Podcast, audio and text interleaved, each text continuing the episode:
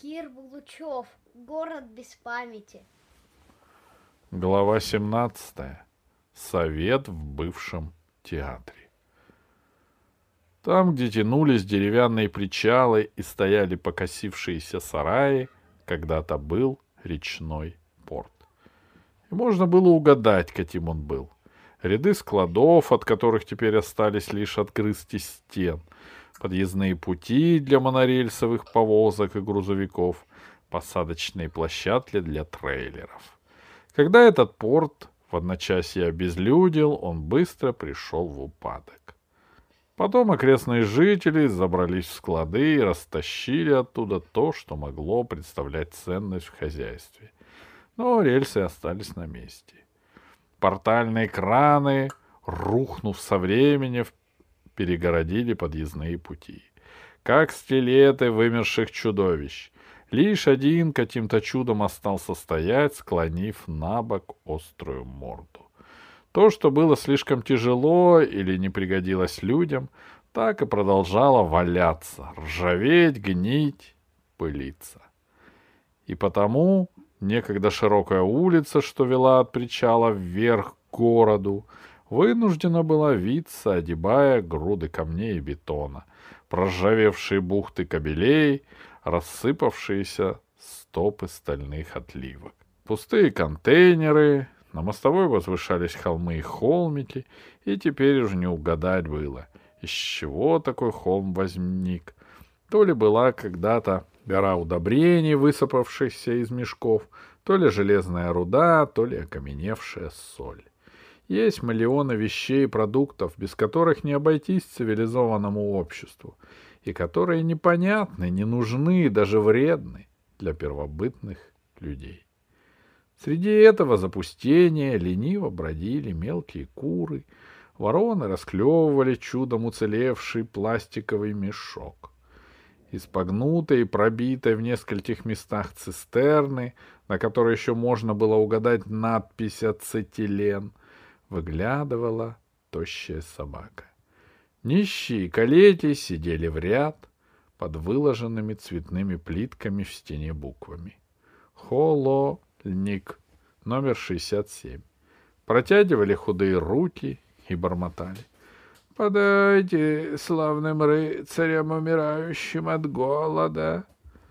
Выше по склону склады кончились и потянулись, оплетенные лианами и диким виноградом, невероятные по размерам руины какого-то учреждения, передняя стена которого — с дырками выбитых окон поднималась этажей на двадцать, а сквозь оконные проемы было видно небо и остатки гнутой арматуры. Дальше когда-то был район вилл и домов, которые прятались в садах. От садов остались редкие одичавшие деревья. Аллея высохших пальм вела к изысканным, вырезанным из розового камня воротам, от которых сохранилась лишь одна створка. Стены некоторых вилл стояли, перекрытые сверху жердями и кусками железа. Другие рухнули, и на их руинах выросли хижины и кривули домики нынешних жителей города. А дорога вела все выше и выше. Она обогнула стройное, ничуть не тронутое временем здание с высокой красной башней. Здание было обвешано разноцветными флагами. У входа стояли два вкушица в синих тогах, расшитых серебряными звездами. Братья-близнецы поклонились этому зданию, приложили руки к сердцам, воины гладили себе ладонями по щекам. Наверное, решила Алиса, это местный собор. За собором с площади открылся вид на море. Вернее, на море и на небо сразу. Они были голубыми и сливались на горизонте так незаметно, что не догадаешься, где кончается вода и где начинается воздух. С этой площадки открывался другой мир. Он был шире, душистее и даже теплее, и теплота в нем была наполнена упругим ветром, который мог разгуляться, набрать силу и впитать в себя просторы моря, пышность облаков и запах соли. Море было пустым. Только у берега, куда сбегали кривые узкие улочки, чернели плоские рыбачьи лодки. А далеко, у самого горизонта, виднелся одинокий белый парус. Занудные, скучные пыльные запахи города сразу исчезли.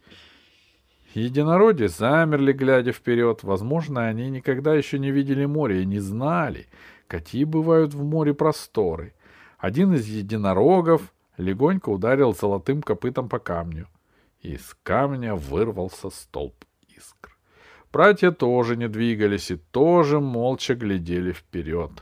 Они были лесными жителями, а в лесу горизонт всегда закрыт деревьями, мир огражден зелеными стенами. Сзади слышалось дыхание воинов. Но никто не сказал ни слова, и неизвестно, сколько бы длилась эта сцена, если бы не пронзительный голос Вэри Мэри. «Поклоны! Поклоны! Мы не можем задерживаться!» «Проклятие!» Левый крот ударил единственным сапогом в бок единорога, тот недовольно дернул головой, но подчинился и медленно начал спускаться вниз. Они долго ехали по улицам, кривым и вблизи совсем не таким приятным и веселым, какими казались с верхней площади. Они были пыльными и грязными, там стояла вонь от жаровин, бродили облезлые псы, из-за покосившихся заборов вылезали цепкие колючки кустов. В пыли возились грязные детишки. Море часто пропадало из виду, но присутствие его все равно ощущалось. Сейчас откроется за поворотом, сейчас блеснет между кустов. Минут через десять они выехали на большой плац окруженный некогда роскошными, а теперь запущенными и полуразрушенными строениями. На фронтоне одного из них над колоннами пять на месте, шестая рухнула и валяется, рассыпавшись на каменные бочонки, выбиты слова «Музей искусств».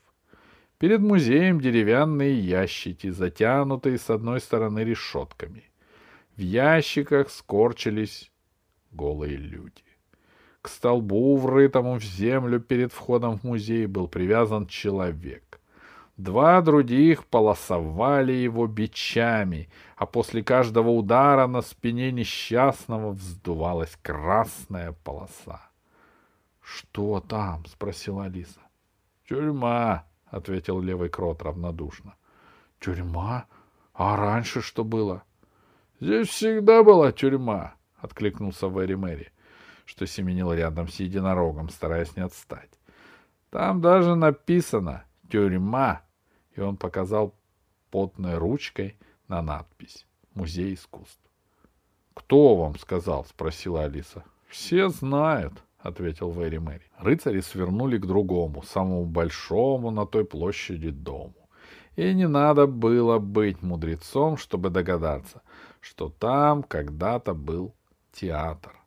Над широким входом, к которому вела пологая лестница, виднелись полустертые изображения поющих и танцующих фигур. Сейчас сбоку от лестницы к невысоким столбикам был прибит длинный брус, коновязь. Стояли привязанные к нему лошади, одни под попонами, другие с разукрашенными седлами, рядом лежали носилки. Вокруг толпились слуги и воины. Кроты спрыгнули с единорогов, появление которых вызвало оживление среди челяди и охраны. Воины кротов отвязали и положили на землю статую читательницы. Вэри Мэри осмотрел Алису и остался недоволен. — Она одета не так, — сказал он. — Так раздень ее, — отмахнулся левый крот. Кроты волновались, они боялись того, что ждет их, но скрывали страх за грубостью. Кричали на воинов, топали, говорили громко. Вэри Мэри рванула Лису за рукав серенького платьица, что дала ей речка, которое она надела поверх комбинезона. — Это сними! — приказал он. Алиса не выносила, когда ее хватают даже за рукав. Разумеется, старших бить нельзя, но тут она не выдержала, схватила пигмея за руку, вывернула ее назад и сделала ему подсечку. Пигмей взлетел в воздух и шлепнулся задом на каменную мостовую. Как он взвыл! Рыцари схватились за мечи, слуги и воины, окружившие их, захохотали. Никто не любил Вэри Мэри. «Убью!» — завопил пигмей, поднимаясь и потирая ушибленный копчик. «Только попробуй», — ответила Алиса. «Хватит шуметь», — сказал левый крот. «Пускай остается как есть. Еще не хватало нам устраивать драки перед дворцом повелителя». По лестнице к ним уже спешил какой-то поклон, на лице которого были нарисованы желтые и зеленые круги. В ушах висели тяжелые медные серьги. Длинная розовая тога развивалась, как облако. — Что за шум? — закричал поклон. — Вы забыли, где находитесь? — О, мой слуга нечаянно упал, — сказал левый крот. — Это больше не повторится.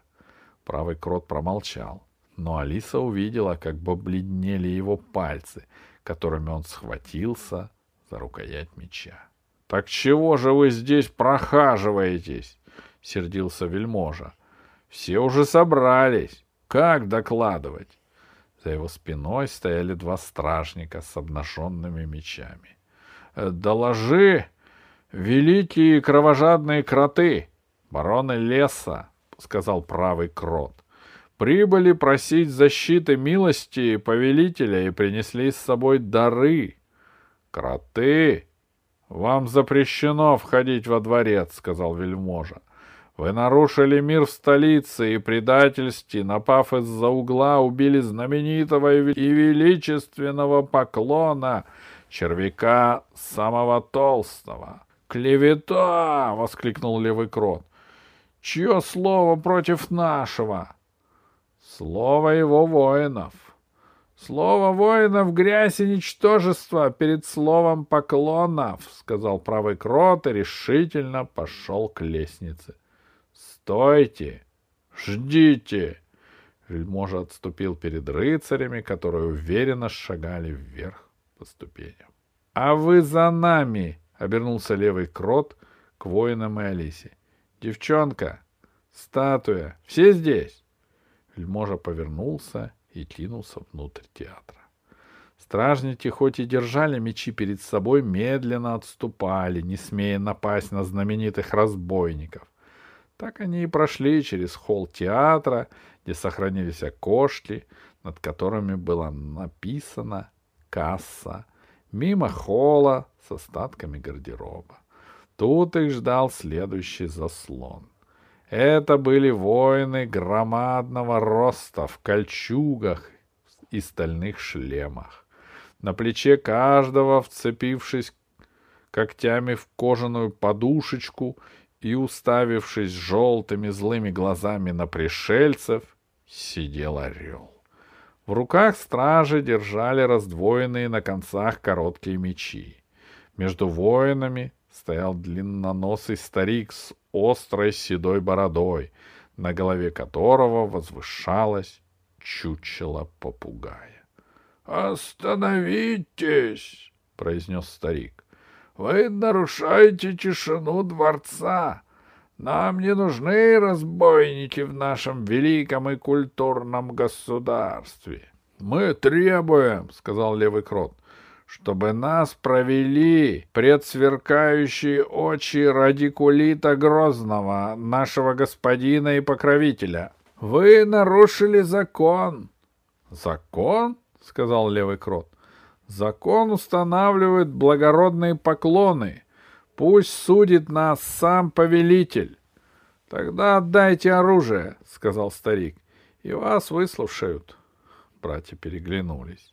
Они колебались но впереди стояли стражи в кольчугах с орлами на плечах. — А разрешите нам взять с собой подарки по велителю? — спросил левый крот. — Подарки всегда разрешается брать, — согласился старик. Мечи братьев звякнули о пол. Их воины, что несли белую даму, тоже положили на пол оружие. Старик подошел к дверям, над которыми было написано «Портер», распахнул их и воскликнул. «Рыцари лесного замка, кровожадные зубастые кроты!» приползли на брюхе просить милости и прощения повелителя радикулита Грозного. Голос его гулко разносился по зрительному залу. В ответ послышался гул многочисленных голосов. Затем он стих, и раздался низкий хриплый голос. «Пусть войдут!» Они вошли в зрительный зал. Давно в нем не играли спектакли. Давно уже упали, сгнили портьеры, слезла бархатная обивка с кресел, да и кресел почти не осталось. Лишь десятка-два кое-как сбитых и починенных, обтянутых мешковиной, стояли полукругом в пустом и зале. Креслах сидели поклоны. На сцене стоял великолепный трон, освещенный множеством факелов и свечей. Трон был белый, с высокой спинкой, белыми подлокотниками, с двигающейся палочкой под рукой, чтобы можно было положить на нее, что захочешь. И тут только Алиса сообразила, что это старинное зубоврачебное кресло. В кресле сидел пожилой мужчина с перебитым носом. Его редкие педи волосы были собраны в пучок на макушке. Пучок был охвачен узкой золотой полоской с зубцами, короной. Одет мужчина был просто. Кольчугу на голое тело. Лишь на пальцах сверкали перстни. На переносице повелителя были очки с одним стеклом. Он снял очки, протер стекло, глядя на вошедших, которые растворились в полутьме громадного зрительного зала. Снова надел очки. Алиса обратила внимание на то, что на сцене стоит еще и большой шкаф.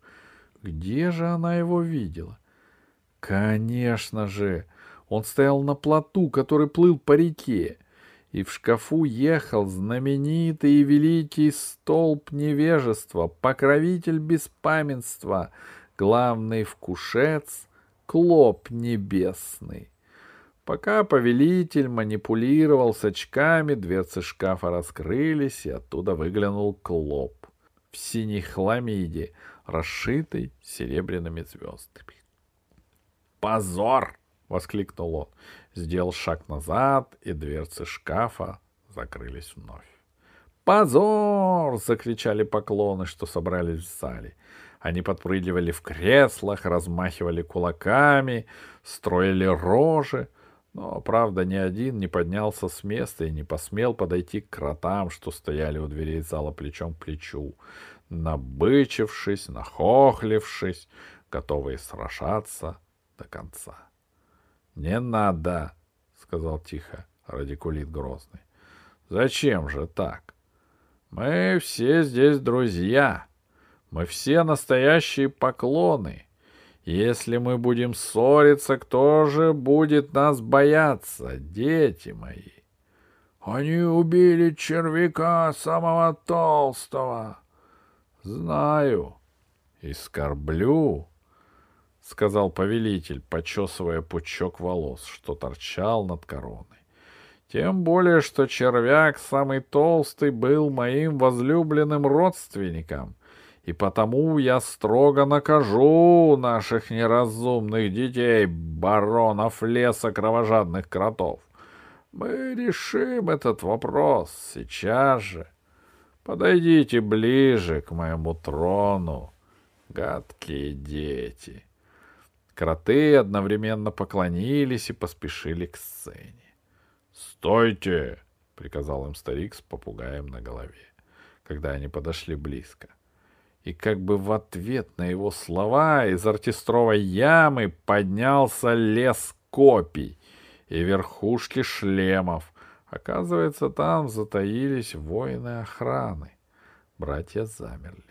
Алиса, которая осталась стоять у входа рядом с двумя воинами, разглядывала зал.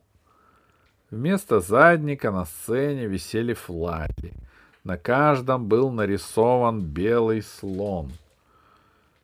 Алиса уже достаточно знала про этот мир, чтобы догадаться, что слон и называется здесь радикулитом. По сторонам сцены, незаметные, пока глаза не привыкли к полумраку, стояли две кучки людей.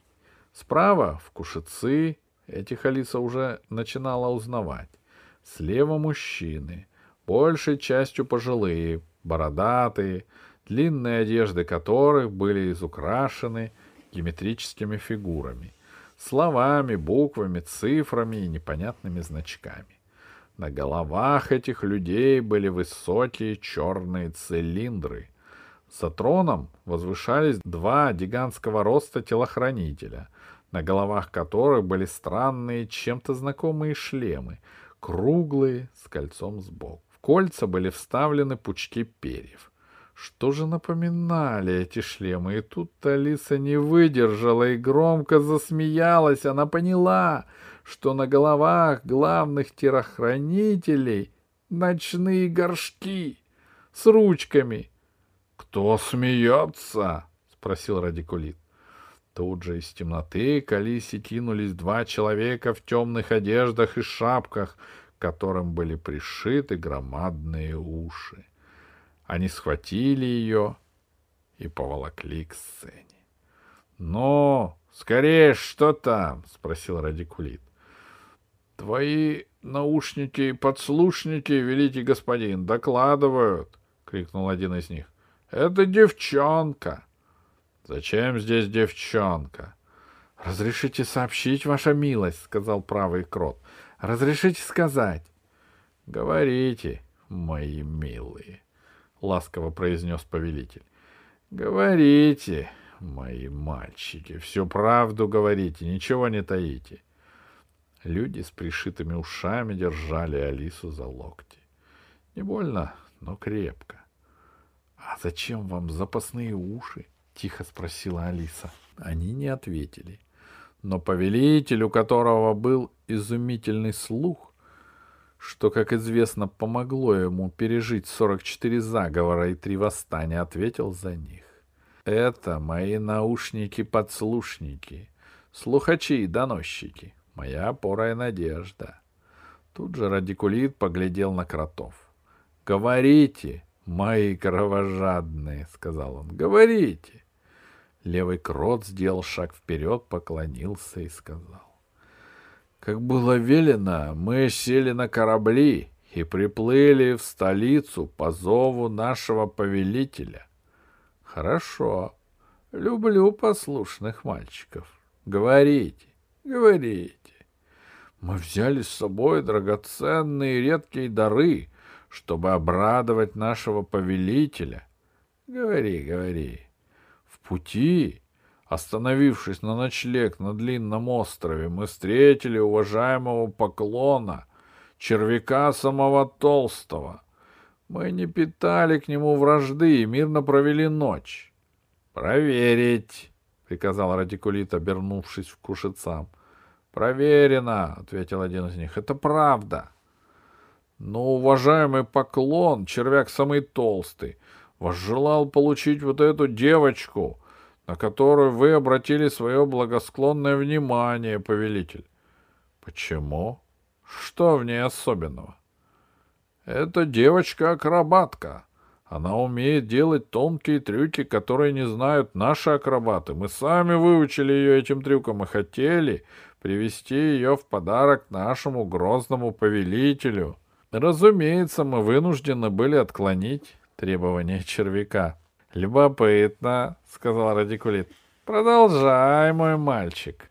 А когда мы спустились на берег в столице, червяк устроил засаду, чтобы отнять у нас девочку. Мы не нападали на него, но защищались, и в бою подлый червяк был убит. Повелитель обернулся к кушицам. Один из них вышел вперед и наклонил голову. Но сказать ничего не успел, потому что с одного из кресел, что стояли полукругом у стены, вскочил очень высокий и страшно худой поклон и закричал. Я, червяк самый длинный, требую казни этих ничтожных самозванцев и жалких лесных бродяг за смерть моего возлюбленного брата. Если червяк из нашего рода требует рабыню, вы должны с благодарностью отдать ее ему, смерть преступникам. Я выслушал тебя, мой уважаемый червяк, самый длинный, — сказал ласково радикулит. Я полностью разделяю твое негодование. Я рассмотрю твою просьбу. Дверь шкафа раскрылась, оттуда выглянул клоп небесный и сказал. Я разделяю точку зрения червяка самого длинного. Никто не смеет поднять руку на представителя знатного рода. «Никто!» — закричали, перебивая и подогревая друг друга остальные вельможи, что сидели в креслах. Тут левый крот не выдержал. Он закричал, обращаясь к орущим вельможам. «У меня нет меча, я не могу осквернить вашей подлой кровью этот священный дворец. Но когда мы выйдем, я вызываю на честный бой до смерти любого из вас. Эти слова вызвали новую вспышку негодования. «Как он смеет!» — кричали толстые, тонкие, низенькие величавые вельможи Крины. «Самозванец! Поклон в первом поколении! Твой отец был простым лесным разбойником!» «Пускай!» — ответил им левый крот. «Пускай он был разбойником!» но вы от него бегали, как быстроногие трусливые черепахи. «Ах!» — закричали вельможи. «Ах!» Видно, под черепахой имелся в виду какой-то очень позорный для них зверь. Радикулиту надоели эти крики, он поморщился и поднял руку, давая знак всем замолчать. Никто не замолчал, словно забыли, где находятся. Тогда раздался удар гонга, такой низкий и гулкий, что его звук поглотил остальные звуки в зале. Вельможи опомнились. Червяк самый длинный сказал. «Просим голосование вельмож. Пускай решит голосование». «Голосование!» — закричали остальные вельможи.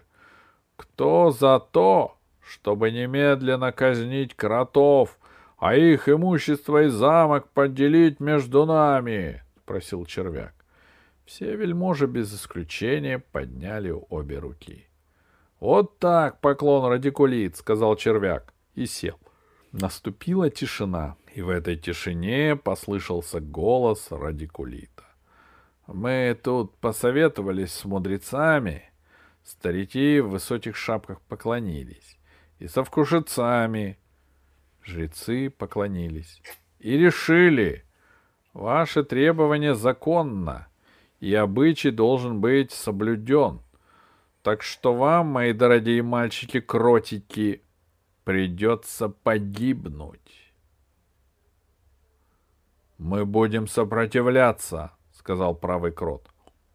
«Похвально», — ответил радикулит. «Вы отважные воины. «Отдай их мне, господин!» — выглянул из шкафа клоп небесный. Алисе хотелось спросить, почему этот человек прячется в шкафу, но спросить было не у кого. «Конечно! Считай, что они твои!» — ласково ответил повелитель. «Я кину их в пропасть блаженства!» «Разумеется!» — согласился радикулит.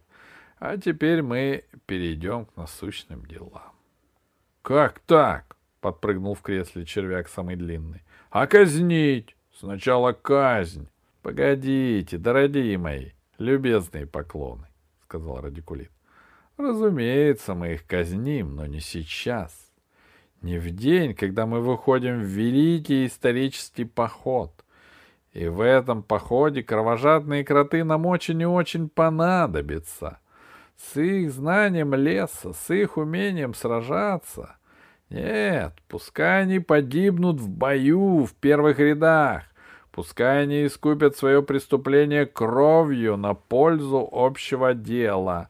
А если они случайно останутся живы, мы их убьем сразу после окончания победоносного похода. Разве я не мудро решил? Мудро, криво усмехнулся червяк. Конечно, он не был согласен с радикулитом, но если будешь возражать, получается, что ты выступаешь против общего дела. Поэтому червяк некоторое время маялся, словно искал убедительные слова, потом махнул рукой и плюхнулся в кресло. — А пока что, — сказал радикулит, — покажите мне, что вы там принесли мне в подарок, а то, когда погибнете, некому будет приносить мне подарки. И многие в зале захлопали в ладоши, поражаясь мудрости покровителя. Во-первых, мы нашли в лесу и отобрали у пигмеев их главную святыню, за которую тщетно охотятся многие славные мужи, — сказал левый крот. Он махнул рукой. Воины вытащили на сцену мраморную статую и поставили ее. Правый крот подозвал к себе Алису и тоже вывел ее на сцену. Радикулит спросил.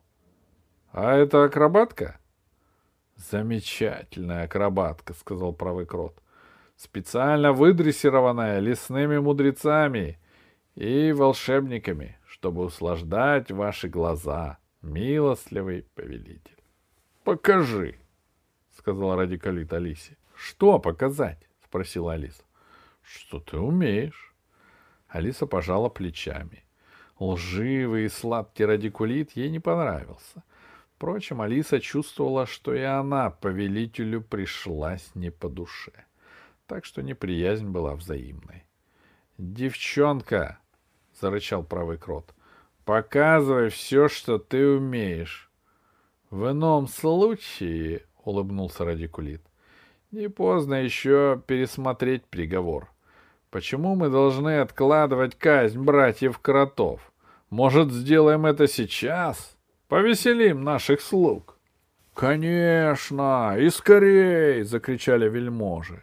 — Если ты думаешь, девчонка, — сказал из зала левый крот, — что когда нас казнят, ты останешься живой, ты ошибаешься.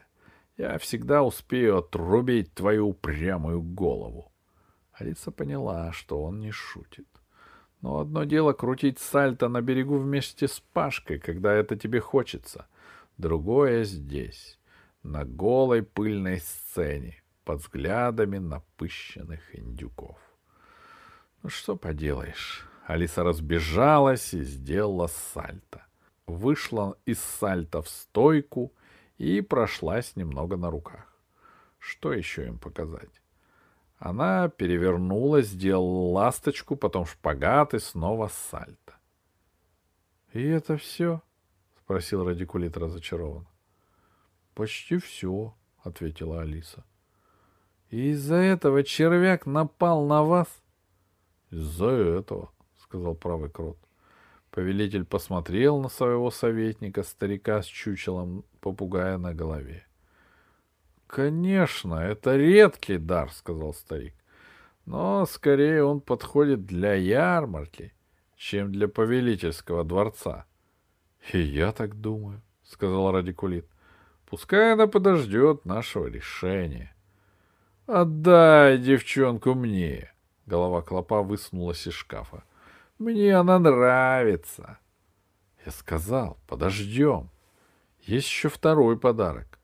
Один из охранников подошел к Алисе и довольно чувствительно толкнул ее. «Отойди! Не слышала, что ли?» Алиса не стала спорить. Чем дальше от негодяев, тем безопаснее. «Так», — сказал радикулит, — «а это белая дама?» «Так точно, ваша милость», — сказал правый крот. «Таинственная белая господинка богиня пигмеев?» Она самая. Радикалит поднялся с зубоврачебного трона, и казалось, что одно плечо у него выше другого. И притом он хромает. — А что у нее в руках? — спросил он подозрительно. — Ну, не можем знать, — ответил правый крот. — Мудрецы, — приказал радикулит, — выскажите свое высокое мнение. Мудрецы в высоких цилиндрах тут же окружили статую, начали водить по ней пальцами, щелкать, стучать. Двое встали на колени и стали вслух, споря из-за каждой буквы, стараться прочесть слово читательница на пьедестале. «Скорее, дорогие!» — торопил радикулит. «Отвечайте, нам еще много надо обсудить. Если вы, го- мои голубчики, будете так долго разгадывать эту простую загадку, придется передать вас в руки вкушецов забвения». Мудрецы засуетились, сдвинулись в кружок, так что цилиндры касались друг дружки, пошептались, и главный мудрец с длинной до пояса раздвоенной бородой сказал, «А, «Как сказала нам великое знание, ученикам и слугам которого мы, господин, являемся, это белая дама, давно потерянная и, наконец-то, возвращенная в подлинности, которой мы не сомневаемся, держит в руке священный кирпич, который, по преданию, она заложила в основание храма. Но, с другой стороны, — сказал второй мудрец, вежливо отталкивая в сторону своего коллегу, — есть версия не менее достойная доверия, и она заключается в том, что белая дама держит в руках коробку с конфетами. Алиса снова хихикнула. — Девочка, у тебя есть своя версия? — ласково спросил радикулит. — Ты, по-моему, слишком умная. — У нее в руках книга, — сказала Алиса. — Что же ваши мудрецы книг не видели? — Что? Что она говорит, богохульница? — закричал, распахнув дверцу шкафа в кушец клоп небесный. Богиня никогда не падет так низко, чтобы взять в руки это проклятие прошлого, книгу. Девчонка очень глупа, сказал главный мудрец. А что за буквы у ног этой белой дамы? Ласково спросил радикулит. Мы их расшифровали, сказал белобородый мудрец. Они означают успокоение. Есть другая версия, Сразу же вылез вперед второй мудрец. Видно, вечный соперник первого. Там написано «Слава радикулиту, мудрейшему повелителю!» «Странно», — сказал радикулит. «Неужели богиня знала о том, что я приду править этим миром? Надпись-то кажется старой. А ты что скажешь, акробатка?» «Там написано «читательница», — сказала Алиса. Наверное, эта статуя когда-то стояла в библиотеке, поэтому девушка читает книгу. «Какой ужас!» — воскликнули мудрецы. «Она хочет сказать, что женщина могла читать. Таких девочек надо сжечь на костре». «Почему женщина?» — спохватилась Алиса, которая заметила горящий злобой взгляд клопа из двери шкафа. «Вы же сами говорите, что это богиня». А богиням все можно. И читать тоже. — Богине можно и читать, — просхрипел Клоп. — Но вот рабыне-акробатке читать не положено. — Ты в самом деле умеешь читать, мое сокровище? — спросил радикулит. И в его голосе было столько сладости и столько угрозы, что Алиса почувствовала, как над ее головой завис топор. — «Нет», — сказала Алиса. «Зачем мне читать? Мне так показалось». «Вижу, что показалось. Ты лживая девчонка, и мне хотелось бы узнать, чем ты околдовала этих глупых лесных разбойников». «Я не колдовала, я прыгала», — сказала Алиса. «А прыгаешь ты слишком ловко», — сказал Радикулит. «Отдай ее мне, повелитель!» — проскрипел из шкафа клоп небесный. «Я из нее быстро выпытаю правду». «Это все куда серьезнее, чем вам кажется», — произнес радикулит, глядя на Алису в упор, кошачьими желтыми глазами. «Иди, девочка, подожди, пока дядя и тети будут говорить о своих скучных делах. Потом мы решим твою судьбу. Куда идти? спросила Алиса. Тебе покажут, сказал радикулит и кивнул старику советнику. Тот подозвал пальцем одного из подслушников с привязанными к шапке ушами и что-то тихо приказал ему. Алиса уловила лишь последние слова. Отвечаешь головой. Подслушник цепко схватил Алису за руку и утащил за сцену в пыльные темные проходы между ржавыми колесами и свисающими сверху тряпками. Когда они остались одни, он больно ущипнул ее. — За что? — спросила Алиса. — Чтобы знала, где ты. От нас еще никто не уходил. — Живым, — сказал подслушник. — А я и не ухожу, — ответила Алиса. Рядом мелькали черные ушастые тени. Подслушники охраняли заседание поклонов. «Иди!» — подслушник толкнул Алису. Она споткнулась. «Ой!» — сказала она. «Ногу подвернула!» Алиса села на пол и подумала. «А что он теперь будет делать?» «Ты где?» — спросил подслушник. «Здесь! Ой, ногу больно!» «Иди!» Послушник принялся бить Алису ногами, но в темноте не мог попасть. Сердился и ругался. Этого Алисе и надо было. Она схватила его за поднятую ногу и так рванула, что он списком полетел на пол.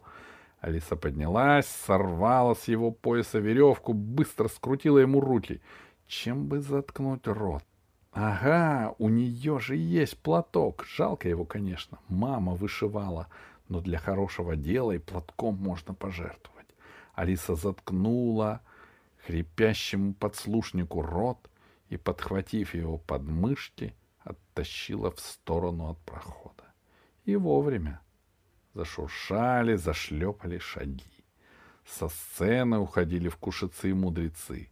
Два подслушника гнали «Скорее!» — торопили они. «Давайте сюда! Нечего вам слушать, о чем разговаривают великие!» Алиса засунула мычащего подслушника за кучу сломанных и сгнивших декораций, сняла с него шапку с ушами. Шапку она одела себе на голову, потому что уже поняла, что в этой темноте видны только силуэты, а силуэт человека с громадными ушами не вызовет никаких подозрений. Затем она проскользнула обратно к сцене и остановилась за дырявым задником. Так что теперь она отлично слышала и видела все, что происходило в зале.